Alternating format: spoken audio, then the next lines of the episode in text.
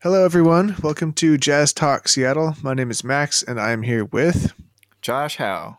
And we are the usual suspects. And today we are actually just going to do this duo.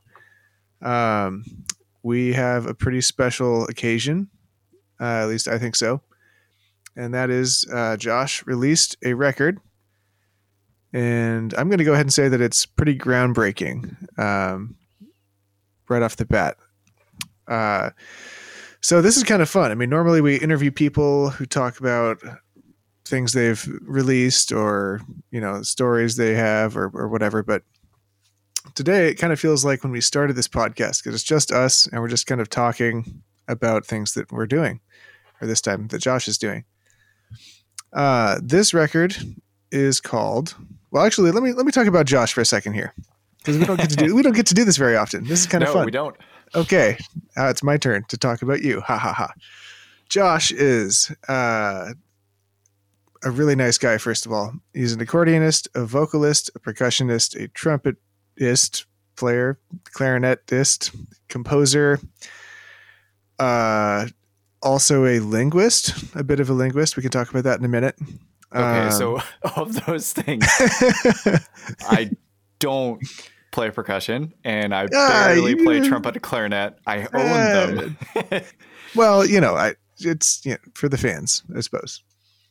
No, maybe so, pretend. And he leads a band called How Short, and also the Tiny Funk Band, which is kind of a newer thing, and of course, the bands on his albums, like this one, which is something else I'm going to want to talk about quite a bit. The album is called Feeling of Home. And I mean, we could focus on a number of things relating to this, but I would like to dive right in. So first of all, it was released November 2nd of this year, mixed by you, right, Josh? That's right. Yep. Mastered by a local legend named Ross Nyberg. Mm-hmm. And then it sounds like you and Rosanna designed the art. Is that correct? We did. Yeah. It's really cool. I like it. All of your album art is amazing, by the way. I appreciate it. Most of the album art in the past has been done by my brother, who's a professional graphic designer. But this time around, I wanted more of a hand in it myself. You have a very talented family. Cool. Okay. I'm going to want to jump in and listen to a track pretty soon. But before we do that, can we talk a little bit about kind of the meaning behind this record? So you've lived all over the world, but more specifically, you've lived in Seattle for a little over the last 10 years, right? Yeah, that's right. I moved to Seattle in 2006, and I grew up in a couple different states. I lived in Beijing for a couple years, and I spent most of my teenage years in Kuala Lumpur, Malaysia. And my parents are from Malaysia and Singapore. And I spent most of my teenage years there. Awesome. And so, I was reading one of the descriptions that you actually put up to go along with this record. Mm-hmm. I'm going to pull it up here, just kind of look at it here for a second. It says, it's talking about the feeling of home, describing it as a place of comfort and safety. And then it goes on to mention that sometimes that can be interrupted with a sense of unease. Right. And especially with the political turmoil and such these last few years, things are not always as safe and happy as we'd like, basically. Right. And then, of course, with the quarantine and pandemic, that whole thing takes on a new meaning if you think about the feeling of home, because we're all literally home all the time, basically. All the time. Yep. Is there anything else you want to add about that? Or does that kind of sum up the feeling behind this album? Yeah, I mean, it's the feeling behind the album and the title track, and we'll talk about the title track separately, because that's a whole other thing too. Got it. But just as a general picture, is that kind of what you had in mind? That's a good bird's eye view for sure. I think just living in Seattle is home, and I've been here for a long time. But yeah, sometimes something happens that reminds me that, I don't know, like people might not always think of me as welcome here, or they'll say something like they don't even intend for it to be unwelcoming, but they'll ask me something like, where are you from? And it's like, well, you know, here. And then they might follow up with, but where are you really from? Because I'm Asian. And then kind of hinting at, okay, but you can't possibly be from here. And that's kind of part of the feeling that I was trying to capture with this tune. It's cool that you mentioned that, and also sad that you mentioned that, of course. And that's something that I think a lot of people would, here might never even experience. So it's really important to draw attention to stuff like that. Yeah, so. I'd say some people wouldn't experience it, but it's a thing that a lot of immigrants and people of color experience. And, well, that's an uncommon experience. Right. Like, yes, that's exactly what I'm saying. Which is also why it's important to talk about it. Okay, other things really quick before we dive in further. All the tracks here were recorded individually. Is that right? That's right, yeah. At people's houses or studios or? Everybody's own little home studios. I don't think anybody went to a studio that wasn't their own, as far as I know. That's awesome. And adds to the feeling of home, I'm sure, for everybody. Yeah. Okay. I would normally do a little more talking before we do this, but can we actually listen to one of the songs really quick? Yeah. Which one do you? I would love to start with Longing for Spring Breeze. Okay. Let's do that. Okay. Cool. Here it is.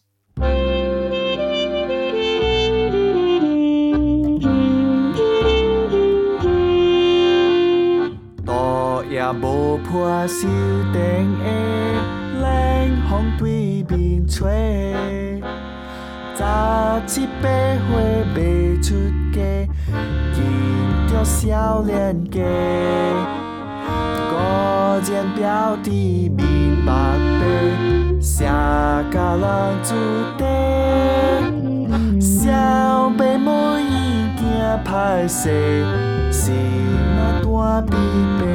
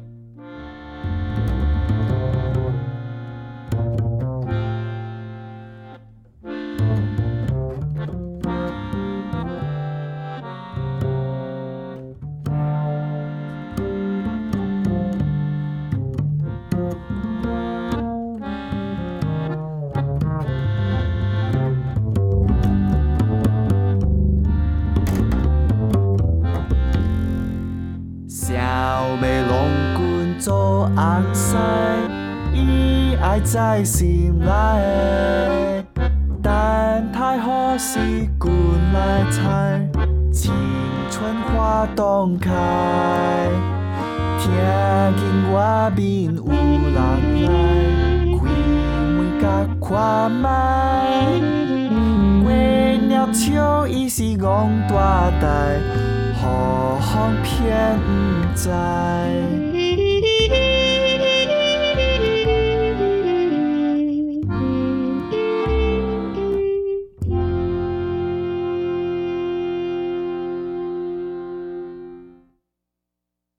Wow.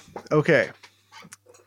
I have so many questions and so many comments about this song and several other songs, but I wanted to start with this one specifically. Because there's a bit of a story behind it that you kind of gave me, at least. Yeah. And we can kind of start there. I'm not going to read the whole description right now, but a kind of a brief synopsis is that your mom grew up in a wooden house on stilts in Penang. And I apologize in advance for my pronunciation throughout this whole podcast, because there will be words that I'm sure I will mess up. But I'll do my best. So there's a really beautiful specific image that is kind of coming together in my mind when I'm thinking about where this is taking place. So I was looking up, because I'm really ashamed to say that I'm not terribly familiar with Malaysia that much as a country and as a region around it as well. Mm-hmm. But I've been trying to learn more about it, and I noticed one of the things I noticed is that it's basically a constant 80 degrees, like year round. It is really hot all the time. Yeah, it's 2 degrees north of the equator. Yeah. So it's this probably really humid but really consistent heat year round. You've got a house on stilts. Mm-hmm. Is that like near the beach for like typhoons or floods or? Yeah, there's just a lot of rain and monsoons, right? Yeah, when stuff floods, you want the house to be above the water. Exactly. Is that a common thing? I mean, not to go too far off track here. It used to be, but not so much anymore. Yeah, when my mom was growing up, I think it was more common. That's very cool. So your mom's aunt came to live with your family for a little bit. Right? Yeah. Well, with her family, because I wasn't around. Right. Yet. Sorry. With her family, obviously. Mm-hmm. And then she would sing this song. Yeah. This is just one of the songs that she would sing sometimes. And I didn't actually know this story at first. It was because I was talking to my parents about trying to dig into more music from both my parents' respective Chinese languages. And this was one of the ones that came up, and I started working on it. And I wrote some alternate harmonies for it and tried to do a jazz arrangement for it. And when I played it out, it was usually just instrumental. But I, wanted to check out the lyrics. And my mom would talk about my, I guess my great aunt, I don't know. The relationship is technically her grandmother's sister's daughter or something like that. Anyway. Mm-hmm. So she would sing the song, and anytime the lyrics for the song came out, my mom would laugh, because it talks about this young girl, 17 or 18 years old. And she really likes this guy that she sees, and she wants to marry him. And my mom just laughs at that. She's like, she's 17, she's 18. That's too young. Why are you even thinking about getting married? So I really like the melody of the song, and I like the way the words sound in my mom's native tongue, which is Penang Hokkien. And it's a language I don't actually speak. I can understand some bits and pieces of it here and there, especially where it's like closer to Mandarin, which I do speak. But it's not something that I speak even close to fluently. Very cool.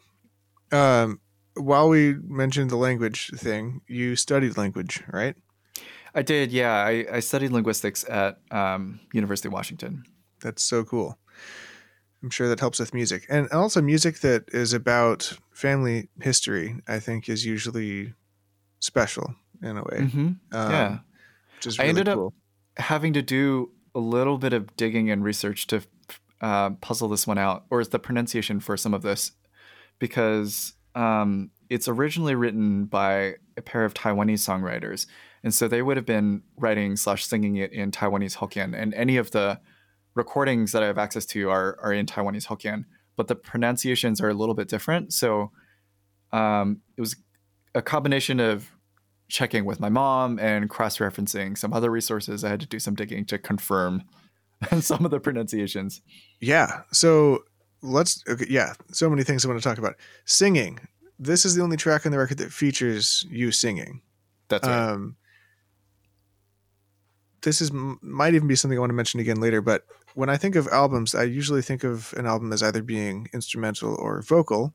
Mm-hmm. And unlike How Short, like one of your other bands, this I really was hearing as an instrumental album. Yeah. And it was so, the attention to detail instrumentally was so interesting that I forgot that you sang until you started singing on this. And I was like, whoa, singing. Whoa, hang on. and then there's this whole world of the lyrics and pronunciation and everything on top of that. So cool. You just smashed that distinction in my head between instrumental and vocal records with this track. Cool. Well, thank you. Yeah. So really quick, I was very interested in, first of all, I'd never even heard of this language or dialect. I'm not even sure which it is. Hokkien. Mm-hmm. There's Taiwanese and there's Penang. What's the history here? How are they different? Yeah. So, there are many Chinese languages. Mandarin is the most commonly spoken one. Cantonese is another very commonly spoken one. And there is another one called Min. It's a family of Chinese languages or dialects. And there is a dialect that's spoken in Taiwan. And it's very closely related to the one that my mom speaks, but there's pronunciation differences. And I think some grammatical differences too, probably. I'm not very clear on the differences and exactly where they are. Okay. But because a certain group of Chinese immigrants moved to Penang, Malaysia, sometime in the 1800s, and they brought with them this dialect, and then they intermingled with the Malay people that were there. And so Malay ends up in the language as well. And it's just a lot of mixing happening. Wow. Okay. Well, that's really cool. But to be clear, none of the Malay words are in this song. They are just, the Chinese root words. Okay. Well, yeah, I love learning about stuff like this. And I mean, this sounds like something that could even be, we could focus on this as a whole separate thing at some point if we weren't doing a music podcast. But there's a lot to dig in there. There is. It's really cool. Yeah. So to move on a little bit here, let's talk a little bit about what you're doing conceptually as well. Sure. So we like to this is a jazz podcast. Right. We like to kind of talk about jazz music, or at least jazz-based or related music. You have kind of created a new thing, not just with this record, but with your last one, Bilingualism. I mean, I listen to jazz all the time, and really don't know anyone else who's mixing jazz or jazz-based music with things from China or Malaysia or Taiwan. I mean, I don't see any other examples of it really. You know, definitely not the only one to do this or the first one to do this. There have been examples, out of Taiwan, Hong Kong, Malaysia, Singapore. But I guess those records don't make as much headway out here. Right. Often. But there are, as I do this more and try to seek it out more, like on social media, honestly, I've begun to find more people that are doing things like this. There's some folks out in New York. There's some folks down in San Francisco and Los Angeles that are playing traditional Chinese instruments and mixing them with Western music in different ways. Some jazz, some other kinds of Western music. But I guess, this record is representative of something I've personally wanted to do for a really long time and have finally in the past couple of years started digging into it. Yeah, I mean, it almost brings to mind the influence of Indian music, like in the 60s. Like I know John Coltrane and the Beatles and a bunch of other musicians traveled to India, and suddenly there was this huge influx of traditional Indian sounds and music in Western music, and it became this huge thing. It's like you might have started, or at least are right on the crest of this new wave of fusion music, it seems. I mean, we'll see. For me, I can't really comment on like what the influx of Indian influences look like, because that's not readily part of my musical vernacular. But for me, this is a really personal thing where these are sounds and songs from my childhood and my family's tradition and culture and history. And it's stuff that some of it I was listening to growing up, and some of it just, parts of it were kind of floating around. They were in the air. They were on the radio or like playing at the mall or something, or just on a TV show that my relatives would be watching as I was playing when I was a kid. And it sounds that I wanted to integrate into the music that I play, because I'm a jazz musician in Seattle and I've been doing that thing here.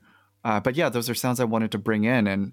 And for a long time, I just didn't really know how to approach it. And finally sat down and tried to do some arrangements. And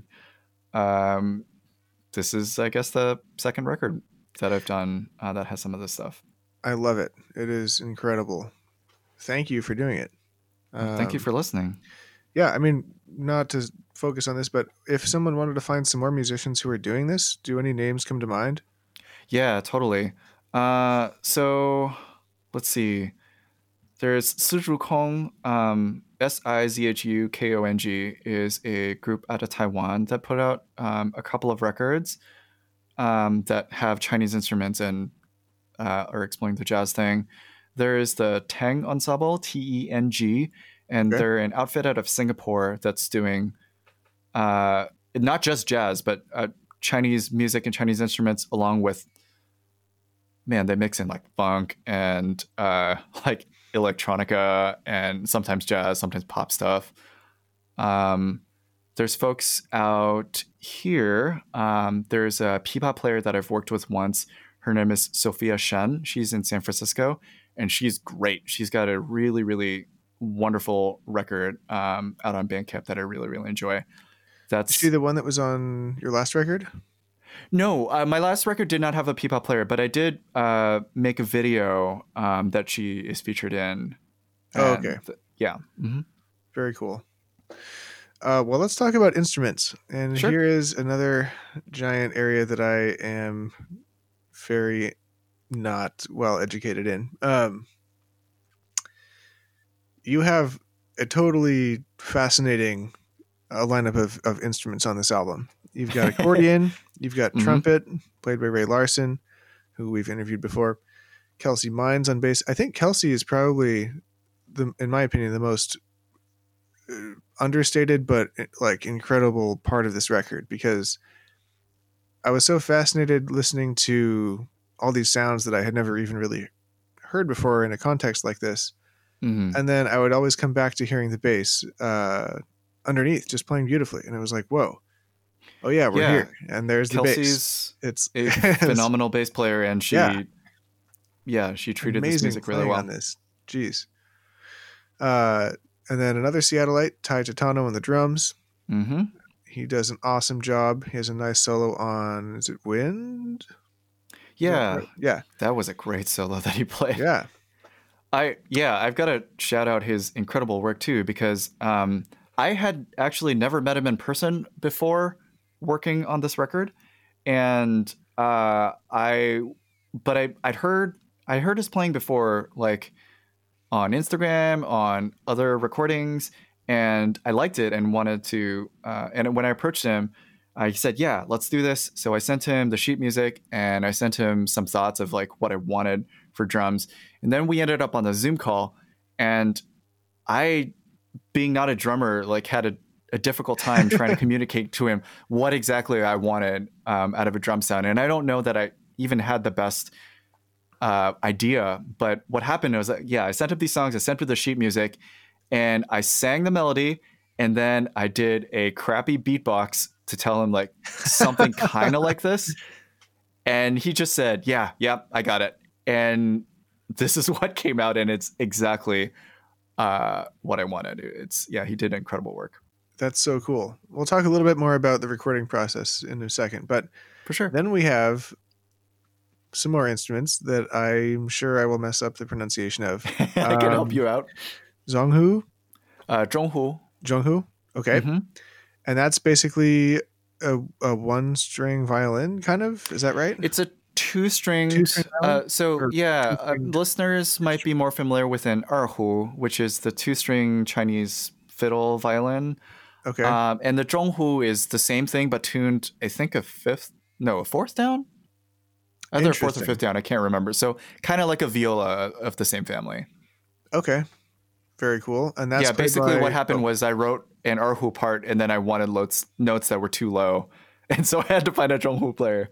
Is this kind of like, would that be like trying to find a bass trumpet player? Like, is this a common instrument, or is that like... It is significantly less common than an Erhu, but in Chinese music circles, not terribly uncommon. Okay. But I also, I wanted somebody who could play Zhonghu and could improvise over jazz chord changes and also be able to record themselves in a home studio. And managed to find one. And that was Wanpin Chu, is that right? Yeah. Ju Wanpin in Cantonese. And okay. Yeah. Thank so I, the story of finding him was kind of fun too. I've been just following a bunch of Chinese music hashtags and Instagram accounts, trying to connect more with that community, and ended up getting connected with a film composer in Hong Kong. And she, when I wanted to find a Zhonghu player, I reached out to her, and she said, this is the guy you want. And so I got his contact info from her, and she connected me to him. And he's great. He did exactly what I needed. He is great. Out of curiosity, you said you put Ju for Wanpin in Cantonese? Ju Wanpin, yeah. So is that, I think when you put the personnel on the track, is that like a Cantonese thing where you would put like a last name first or something? Yeah, so that's a Chinese thing in general. The family name, because we don't call it last name, we'll call it family name. It goes, or the surname goes in front, and the given name comes after. And very so, if you look at the Chinese characters, they're all flipped. My name included. Okay. Well, I unfortunately did not know that because I can't read it. Yep. Well, but that's really cool. And so actually, when you're reading, does that mean you read? Do you still read left to right, or is it? Left to right, generally. Left to right? Okay, cool. Very cool. I'm learning a lot today. This is awesome. Okay, next, Guzheng. Is that right? Yeah. Guzheng? Okay. Mm-hmm. I need to work on my pronunciation here. And this is kind of like a harp, kind of, right? Sort of. This was Sarah Heng, who played Guzheng on this piece, or one of the pieces on this record. Is in Kuala Lumpur, and I don't know if you've seen the video that she was featured in, but it's a zither, and it's laid down on a stand. Sometimes people use keyboard stands actually, and there's and I don't remember how many strings it has, but they're all tuned pentatonically, and there's a bridge per string, and they can be moved, and then generally the right hand plucks the melody, and the left hand can pluck, but also bends the strings on the other side of the bridge to get bends and also pitches that are outside of the pentatonic scale. Yeah, went down like a YouTube like wormhole watching people play this instrument, because I was just like, such a cool instrument. How does this is so cool? Yeah, I mean this and the Zhonghu. Yeah. Mm-hmm. Okay. Yeah, I mean, really cool sounds that I've really just never explored that much. And then lastly, before we move on, how did you find Sarah? Well, therein lies the story for what this album was originally supposed to be before COVID. So I had planned a summer trip to Kuala Lumpur, where I grew up, and I was going to go there together with Ray Larson and spend a couple of weeks there and make a record. Because I grew up in Malaysia, I have musical connections there. And so my old teacher and friend, Ken Ho, I reached out to him and said, hey, I want to come into town. I want to make a record. I need musicians that play this list of instruments. And I had a long wish list. And for the Guzheng player, he recommended Sarah. And so I had actually started to reach out to her and make contact for when we were going to fly out in July. But when COVID happened and quarantine happened, obviously that canceled all my plans for this record. And I had to pivot to figure out what I was going to do, and thought, okay, well, let's give this remote recording thing a shot. And so I did a YouTube video with Sarah, and was really excited with the results. That video ended up getting shown at Earshot's Second Century series about a month ago, I think. And just really liked working with Sarah. And when I decided to do this remotely recorded album, it was a no-brainer to reach out to her and do another piece. Awesome. Right on. Yeah, she sounds awesome as well. And then lastly, the Dizi. Yeah, Dizi. What? Dizi? Yeah, you got it. Whoa. Yeah, that's a Chinese bamboo transverse flute. And yeah, playing Dizi is Leanna Keith, who is in Seattle and on the Seattle scene. She's a fantastic Dizi player. Most people know her as a flute player, and she teaches at Cornish. Oh, very cool. I love the sound of this flute. I mean, I think I prefer it to any other flute I've ever heard, actually. It's a really cool sound. They're diatonic, so they can't play the in-between notes okay. Easily. That was my next question, actually. Yeah, you can get those notes, I think, if you use some fancy extended techniques, but they're generally diatonic instruments. And so they have 6 holes for the fingers, and they have an extra hole near the mouthpiece, or they're near the mouth hole, that's covered with a membrane that vibrates as you blow across the mouth hole, and that gives it its reedier sound. So it's like, whoa. Yeah, it's like a flute, but has a little, like a touch of reed to it. Okay, that makes sense. That's very, wow. I'm glad you told me that. I had no idea. Yeah, I'll show you sometime. I got one in my house.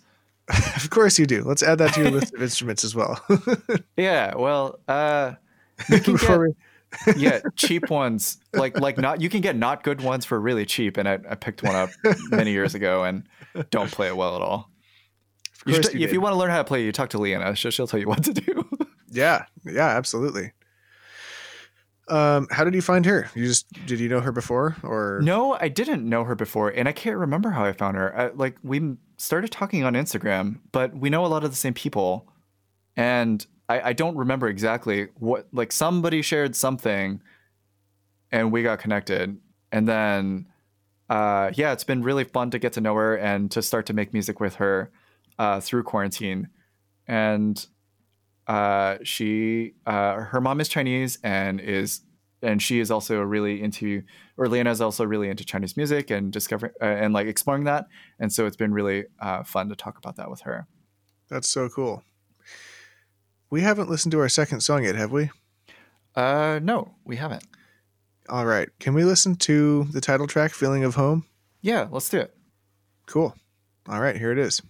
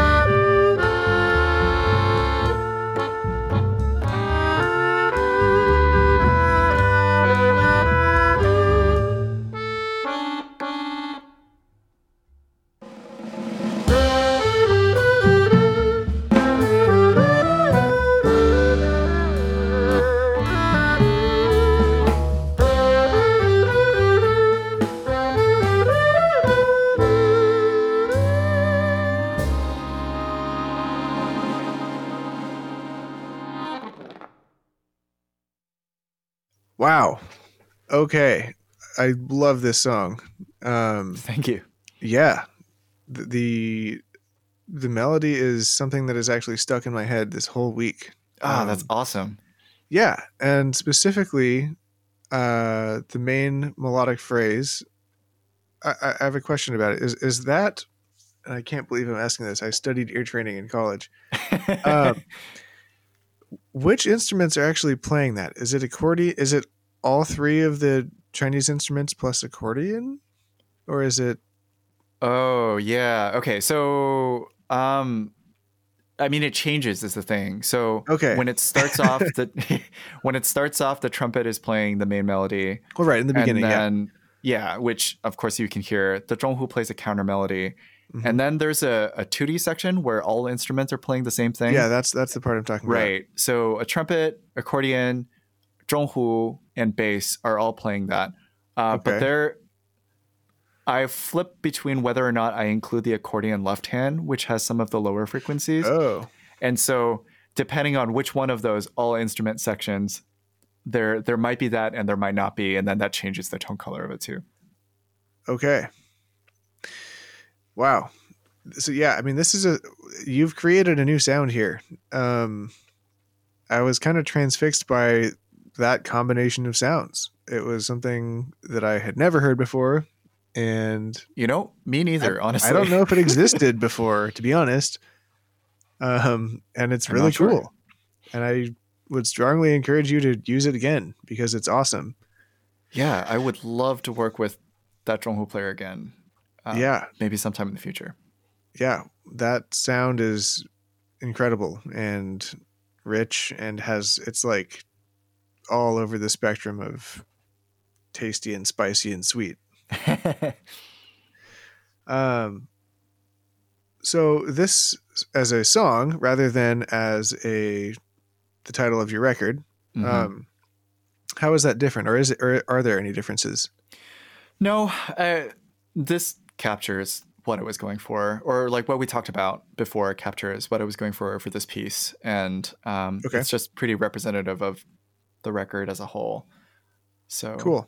Yeah. Awesome. Well, yeah, I mean, I love this song. Yeah, I can see how this represents that feeling. There are quite a few different styles represented on this album.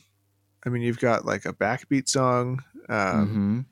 And then I would almost say that you have a unique feel going for some of these as well. I mean, it's not swing. It's not ballad. I mean, if you're thinking in terms of traditional, like, I guess, jazz styles. Yeah, okay. Yeah. I know what you're talking about. Yeah, that's something that's been a bit of a journey in trying to figure out how to communicate to other musicians, like what I want. And so, yeah, I wanted to mix traditional Chinese melodies with jazz. And sometimes swing can be used right with them. And for a handful of these like older folk tunes, I really didn't want it to be swung. Yeah. So I wanted it to be straight, but then I didn't want it to sound like a bossa nova either, which is what a lot of jazz musicians in town, I feel like you tell them you want straight eights and then they immediately go for a more Latin feel because that's the default in a lot of jazz circles. Right. But that's not what I wanted. And so I've been telling people like, okay, a lot of half notes, like a lot less syncopation. I know it's jazz, but like syncopate less, please. Just play half notes. And then Troy Scheffelbein, who played bass on my first record, Bilingualism, he started calling it stately, which I really liked. And so I've used that a couple times, but I invariably still end up describing a lot what I want. And yeah, Kelsey did a great job and really so did Ty, both of them. Well, so I have a question. I mean, I guess broadly speaking, in more traditional Chinese music, is the focus kind of on the melody more than anything else? You know, I hesitate rather than harmony or rhythm. I kind of hesitate to call myself an expert or not the musicologist, so I don't really want to just give a definitive, yes, this is what Chinese music is all about. All I know is that these are the sounds that I like out of it, and this is what I've gotten out of it. The melody is what I ended up focusing on. I mean, yeah, the reason I ask is that it felt like the melody was the... Like if we're talking about time feels, instead of thinking of it as like a ballad or as like a walking to or like a whatever, mm-hmm. it really felt like it was about the melody. Yeah. Like if you were going to describe the time feel, it would be like really listen to the melody and kind of use that as an inspiration for how to feel the flow of time, basically, if that makes any sense. That was just my impression, basically. Maybe I should get you to tell the people that I'm playing with. It was really cool. I was thinking about it, and I was like, wow, this is like a totally new thing. I've always struggled with how to describe it, but somehow the people I work with are so great and end up figuring it out. So I'm did a really great glad job. They can figure it out. Cool. So... I had another question really quick about recording. Yep. So everyone recorded these individually. Right. Was that like all with a click track? The order of recording definitely was a thing that had to be decided and figured out. Yeah. Because it's jazz, there's a lot of interaction between the musical parts. But we're all in different places. We can't play at the same time. So what ended up happening for almost all of them is I would set a click track and just set a metronome to whatever tempo that I decided. And I would play just the accordion part. And then I would send them off to Kelsey to play the bass part. And usually I would throw away that accordion part because I wanted to be able to record something where I was listening and reacting to the other musicians. But at the same time, I needed to give Kelsey to something to react to, so I recorded a scratch track. And maybe then, that's why it felt like Kelsey's part was so grounding, maybe. Maybe. I mean, that ended up being the part that everybody else referenced. That was like the first part, even solid. Though she referenced the accordion part that I played. Yeah. So, and then just one at a time layering on instruments and or vocals. That's so cool. Were there any unexpected surprises when it came to recording and putting everything together? I mean, hey, if it all flowed like clockwork, then that's awesome too. Just curious. I mean, I took a couple passes, like multiple steps in the process for both accordion and vocals, I guess. Yeah, the parts that I controlled. So I would get the bass part back and then re-record sections of the accordion just to match a little bit more. And then if that sounded great, then I would keep it for the final recording. But sometimes I would get a trumpet back and Ray would play something specific, and I thought, oh man, maybe that's something I want to match. Or the same with when Ty gave me a drum track. So, but this whole recording process started, in July, and then I got the last bit of audio sometime in October. So it was just recorded over a very long period of time, and by now it's kind of hard to remember what happened when, right? And how exactly the process went anymore. I guess I could check my email, but it's hard to remember. Well, you did a great job putting it all together. It sounds really professional. Thank you. Especially, I mean, considering how it was recorded, it's incredible. I took inspiration for this kind of recording process. I knew this was a thing that other people have done even before quarantine.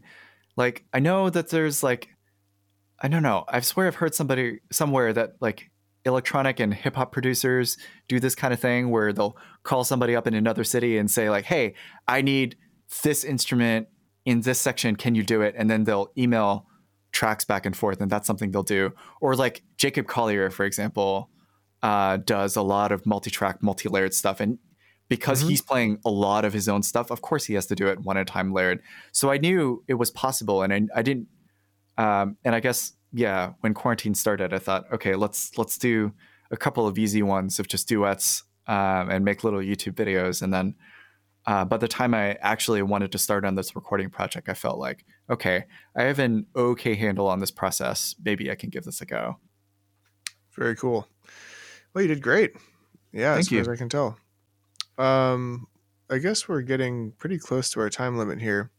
Mm-hmm. But I really quickly wanted to ask about what it's like releasing an album during the pandemic. I mean, I know we've talked to a couple other people about this, but now as someone doing it personally, how is that working? What are you doing to promote this? I mean, other than what we're doing right now, obviously, haha. Yeah. But what's that like?